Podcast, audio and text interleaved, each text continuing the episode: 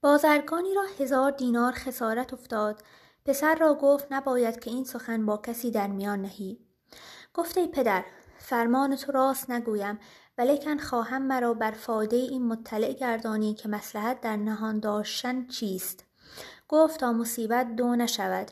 یکی نقصان مایه و دیگری شماتت همسایه. جوانی خردمند از فنون فضایل حظی وافر داشت و طبعی نافر. چنانکه در محافل دانشمندان نشستی زبان سخن ببستی. باری پدرش گفت ای پسر تو نیز آنچه دانی بگوی گفت ترسم که بپرسند از آنچه ندانم و شرمساری برم. عالمی معتبر را مناظره افتاد با یکی از ملاحده. لعنهم الله علی حده و به حجت با او بس نیامد. سپر بینداخت و برگشت.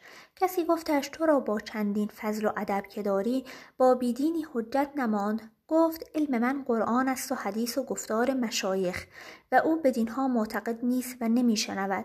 مرا شنیدن کفر او به چه کار آید؟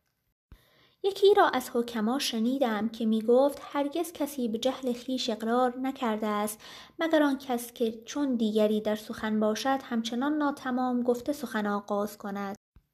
تنی چند از بندگان محمود گفتند حسن میمندی را که سلطان امروز تو را چه گفت در فلان مصلحت؟ گفت بر شما هم پوشیده نباشد. گفتند آنچه با تو گوید با مثال ما گفتن روا ندارد. گفت به اعتماد آنکه داند که نگویم پس چرا همی پرسید؟ یکی از شعرا پیش امیر دزدان رفت و ثنایی بر او بگفت. فرمود تا جامه از او برکندند و از ده به در کنند. مسکین برهنه به سرما همی رفت. سگان در قفای وی افتادند. خواست تا سنگی بردارد و سگان را دفع کند. در زمین یخ گرفته بود. عاجز شد و گفت این چه حرامزاده مردمانند سگ را گشاده اند و سنگ را بسته.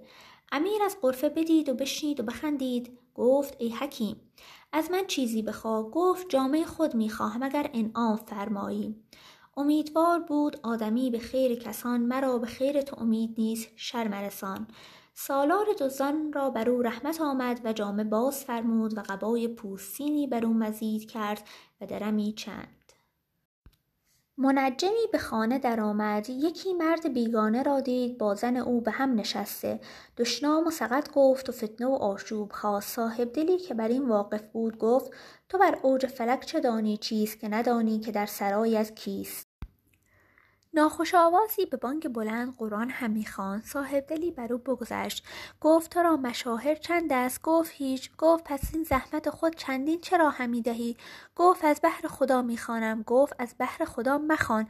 گر تو قرآن بر این نمط خوانی ببری رونق مسلمانی.